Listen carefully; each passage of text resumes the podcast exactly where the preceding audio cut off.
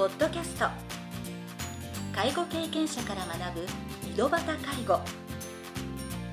この番組では親の介護を乗り越えた方や実際に現在介護をしている方また医療や介護サービスを提供している事業所の方々をお招きしゲストの方々に介護をする中で学んだことなどをお伺いします。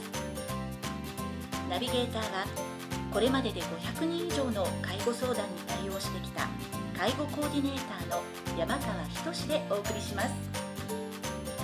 それでは今回の番組をお楽しみください。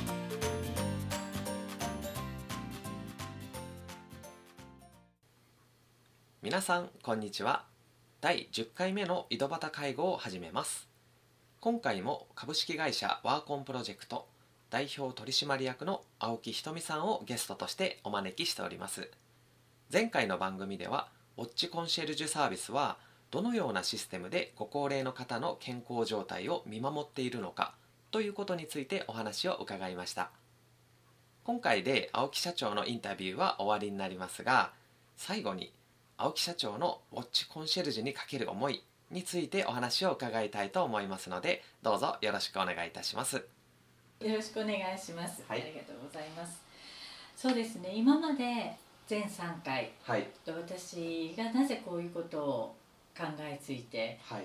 なぜそれを始めてで具体的にどういうことをやり始めたのかつまりあの世の中にどういう問題があってなぜこれをしなきゃいけなかったかということを話しました。でその中であの弊社の特徴っていうのがはい。最先端の IoT 技術と AI などロボットですね、うん。あのこういうものを入れていく。これは一番最初の回で言った要は人と財源が破綻していくっていうところをどうしたらいいかはい。っていうところをやっぱりそのロボットや最先端の IoT を使って補っていこうはい。というところだったんですね。で第2回で言ったうちの生体センサーシステムは、はい1人の看護師で200人までうん実は見ることができます。はいで実はそうしないと全員を見ることはできないんです。たまもあの間に合わない。はいでその方法をそこを絶対あの一人でも諦めたくなかったので開発者に無理を言ってはい作ってもらったはいんですね。だからそういう視点で IoT そのロボットを入れていったんですがだからといって機械任せでいわゆる見張り監視をするわけではないんです。はい。あのよく私が先ほど前回までのように最先端の技術について話をするとそういうふうに取られがちなんですが実は私が一番やりたいのはあの途中で言いました究極の看護なんですね。で私の思う究極の看護って何かっていうとなぜこれを始めたかのところでも言いましたが病院ではできない看護があったんですよ。つまりたどり着いた人しか救えないとか。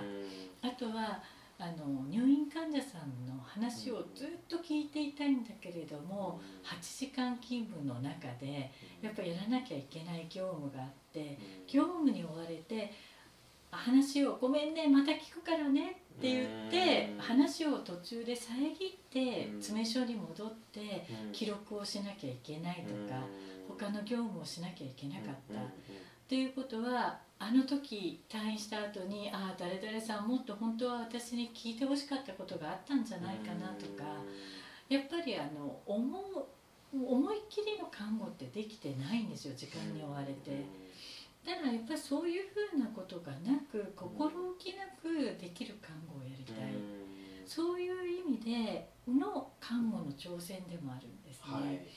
で私は今回の業務に対して人生最後の伴走者でありたいと、うん、決して一人で行かせない。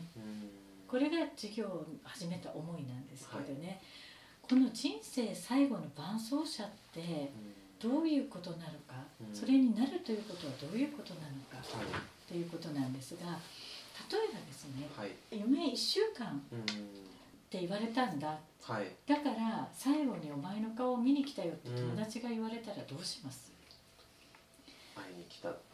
あと1週間。はいの余命なんだよねって。という人が自分のもとに訪れるということそうですよね。そう友達が。はい。例えば学生時代の親友がうーん。し死ぬ1週間前になってはい。ちょっとお前の顔見たいと思ったんだって来たら嬉しいですよね、嬉しいけど、そうそう。はい。嬉しいと同時になんかしたくなりませんか？そうですねあの だってそんな思いまでして来てくれ会いに来てくれたまずちょっと最初驚いて 本当なのかっていう逆に疑あ疑うっていうかあの心配になってですね。うん。うん。嬉しい反面ちょっと心配な気持ちが出てきますね、多分そんなはい。カミングアウトされたら、はい。やっぱりどうしていいかわからなくなるしすね。はい。でも精一杯その人のために何かしてあげたいって思うかもしれない、はい。でも何してあげたらいいかわからないと思うんですよねだけど私たちは余命宣告をされた方はい。の看取りうん。看取りってなったらやっぱそういうふうなうん。場面にしょっちゅう遭遇するわけですよ、はい。でその人にやっぱ寄り添ってうん。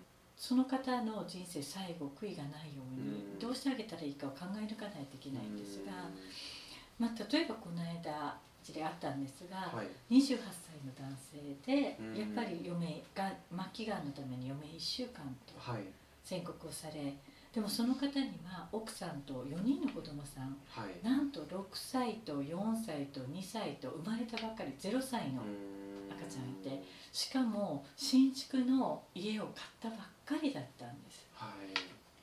そんな時に余命宣告されたんですよね。もうステージ4で助からない。はい。でその病院で宣告された時に、もうあと1週間の可能性があると、はい。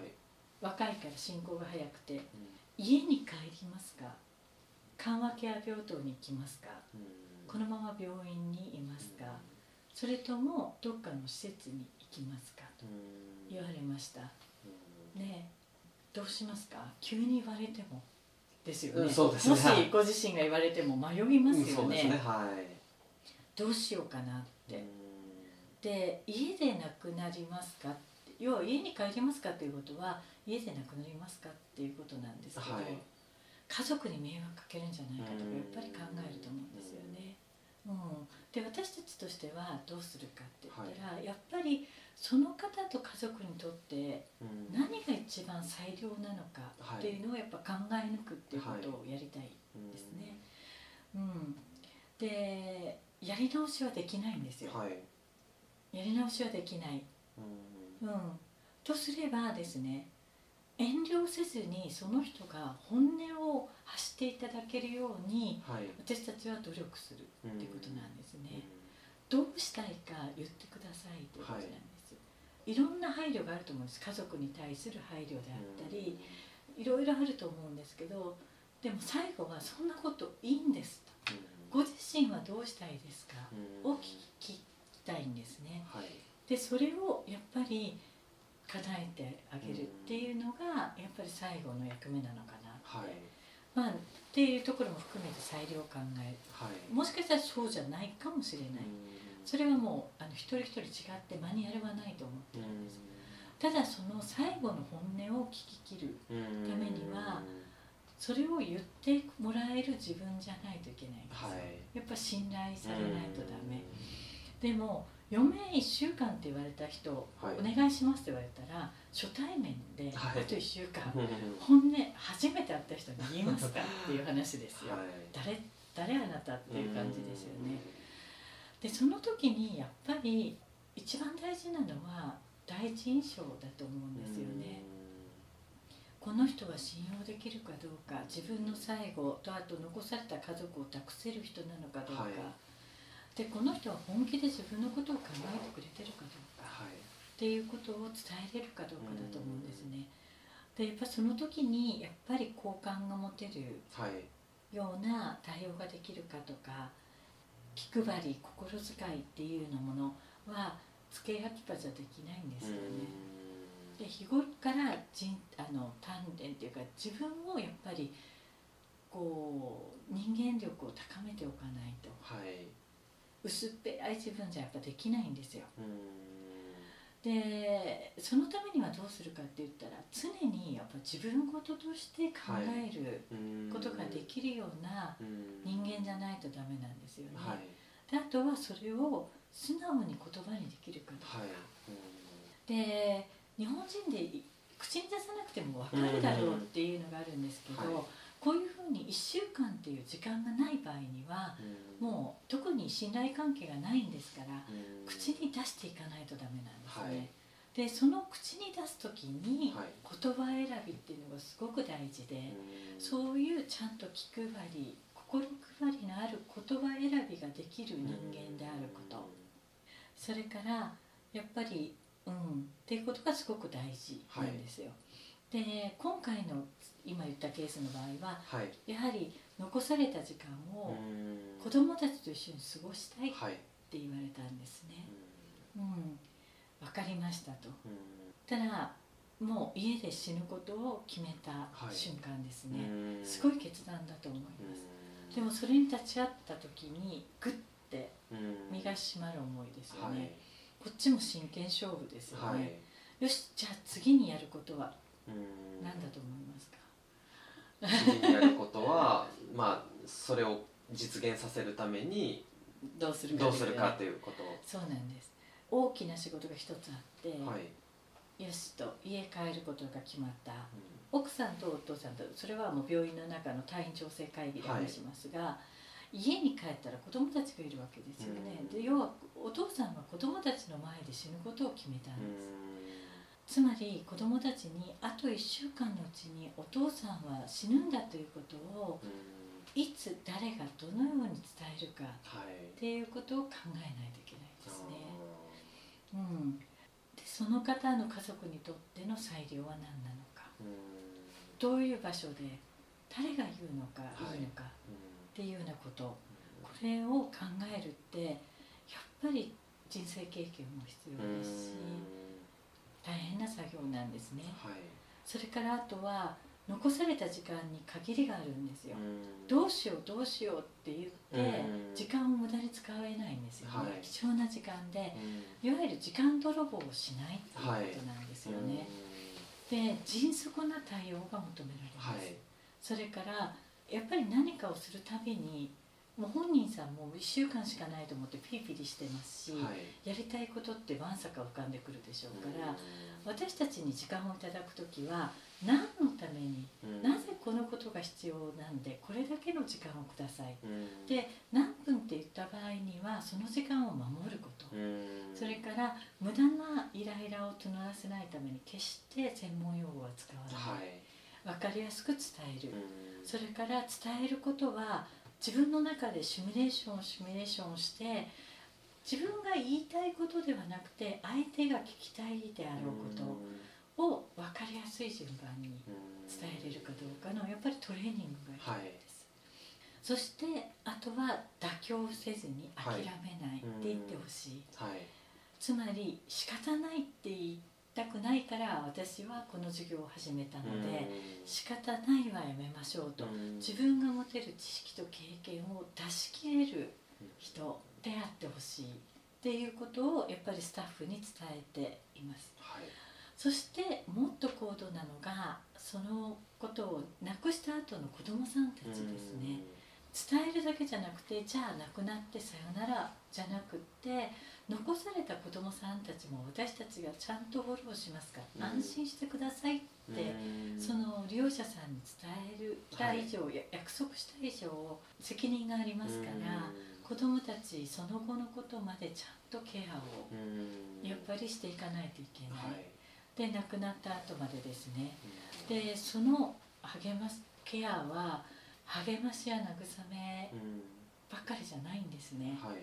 でこればっかりはもうマニュアルがないんですよ本当に。本当に人として真剣に子供って子供なんか特にはい。見透かしますからね、うん。上辺だけの言葉じゃ全然通用しないし、うん。相手にしてくれないですよ、うん。でそうなった時にやっぱりそこをちゃんと信頼して、はいそのグリーフケアうんをさせていただけるっていうか、うん。力になれるような自分であるためにやっぱり常にですね自分磨きをしていく。でそういうふうなことを私はスタッフにと共に日々勉強はしていこうと思ってるんですね、でそれができる、うん。今言ったようなハードルの高いことですがそれができるスタッフをウォッチコンシェルジュと呼ぼうと思ってつけたんですね、うん。だから実はウォッチコンシェルジュっていう名前称称号に近いんですけど、はい。それを名乗っていいっていうのにはうん。本当はすごいたくさんの経験っていうかねあの研修修をしたいんですけど、はいまあそれを目指しながらうん。私はウォッチコンシェルジュをみんなで目指そうねってはい。スタッフとは。うん。常に言いながら私自身もまだウォッチコンシェルジュに慣れてないかもしれない。うん。だけどウォッチコンシェルジュですって胸を張って言えるようなはい。人を育てていきたいって考えてるんですね。うん。で実はこれからも在宅医療をやるんであれば、はい。実はその病院っていうような枠にあって、その守られた空間ではないからこそうんうん。やっぱりこういうことが一番大事だと思う。はい。どういう人が関わるのか、はい。あとやっぱりプライベート空間に入っていくわけですから、家の中に上がり込むってことはすごいことなんですよ実は。はいうんすすあの家族にとってもすごいストレスがあるだろうし、うん。本人も実は家の中までつかずか来られるっていうのは、よっぽど信頼しないとあげたくないはずなんですよね。来てほしくないはずなんですよ。はい。うん、だからやっぱりそういうことを踏まえた上で、はい。あの在宅医療に関わる人は実はウォッチコンシェルジュに限らずですね、はい。本当はこういう今言ったようなことができる人じゃないといけないと思うんですね。はい。安易にうん。私たちは在宅医療見守りをやりますなんてうん。言えないはずなんですね。だけど私はなぜ看護師にこだわったかっていうと看護師を志す人は今言ったようなことをずっと日々やってきてるんです、はい。だからあえて私は10年以上の看護師経験を持って、うん。こういうことができている定年退職後の人。はい。要は最初に冒頭に言った思いっきり自分が思い描く看護がやりたいっていう人たちにぜひウォッチコンシェルジュになってほしい、はい。なれる素養がある人たちだと思ってるんですね、はい。でそういう人たちに在宅をやってほしい、うん。そういう思いでやはい。っています、でそうそういう人たちウォッチコンシェルジュが初めてうん。安心と安与えることができると思ってるんですよね、だからそういう意味でそういうウォッチコンシェルジュの育成も含めて、うん2025年はい。看護への挑戦、うん。でウォッチコンシェルジュっていうのをまあ今省略するの流行ってますから、はい。ワーコンとはあ頭文字を取はいはい。って省略したのがワーコン。あだからウォッチコンシェルジュがこのさまざまなー在宅医療にチャレンジしていく、はい。いろんなプロジェクトこれからもどんどん出て必要これもしなきゃいけないあれもしなきゃいけないが出てくると思うんですけど、はい。それに取り組むプロジェクトチームという意味で、ワーコンプロジェクトっていう会社名にしたんです、あなので実はウォッチコンシェルジュっていうのの中にはものすごいこう思ーいと意味合いがはい。あるんだっていうところを、まあ、はい。ぜひちょっとうんうん最後にお伝えして、そういう思いを持った人間がだからこそこういう最先端技術を使っても見張りや監視にならないんですよ、はい。っていうことをぜひ伝えたいと思います。はい。はい、ありがとうございました。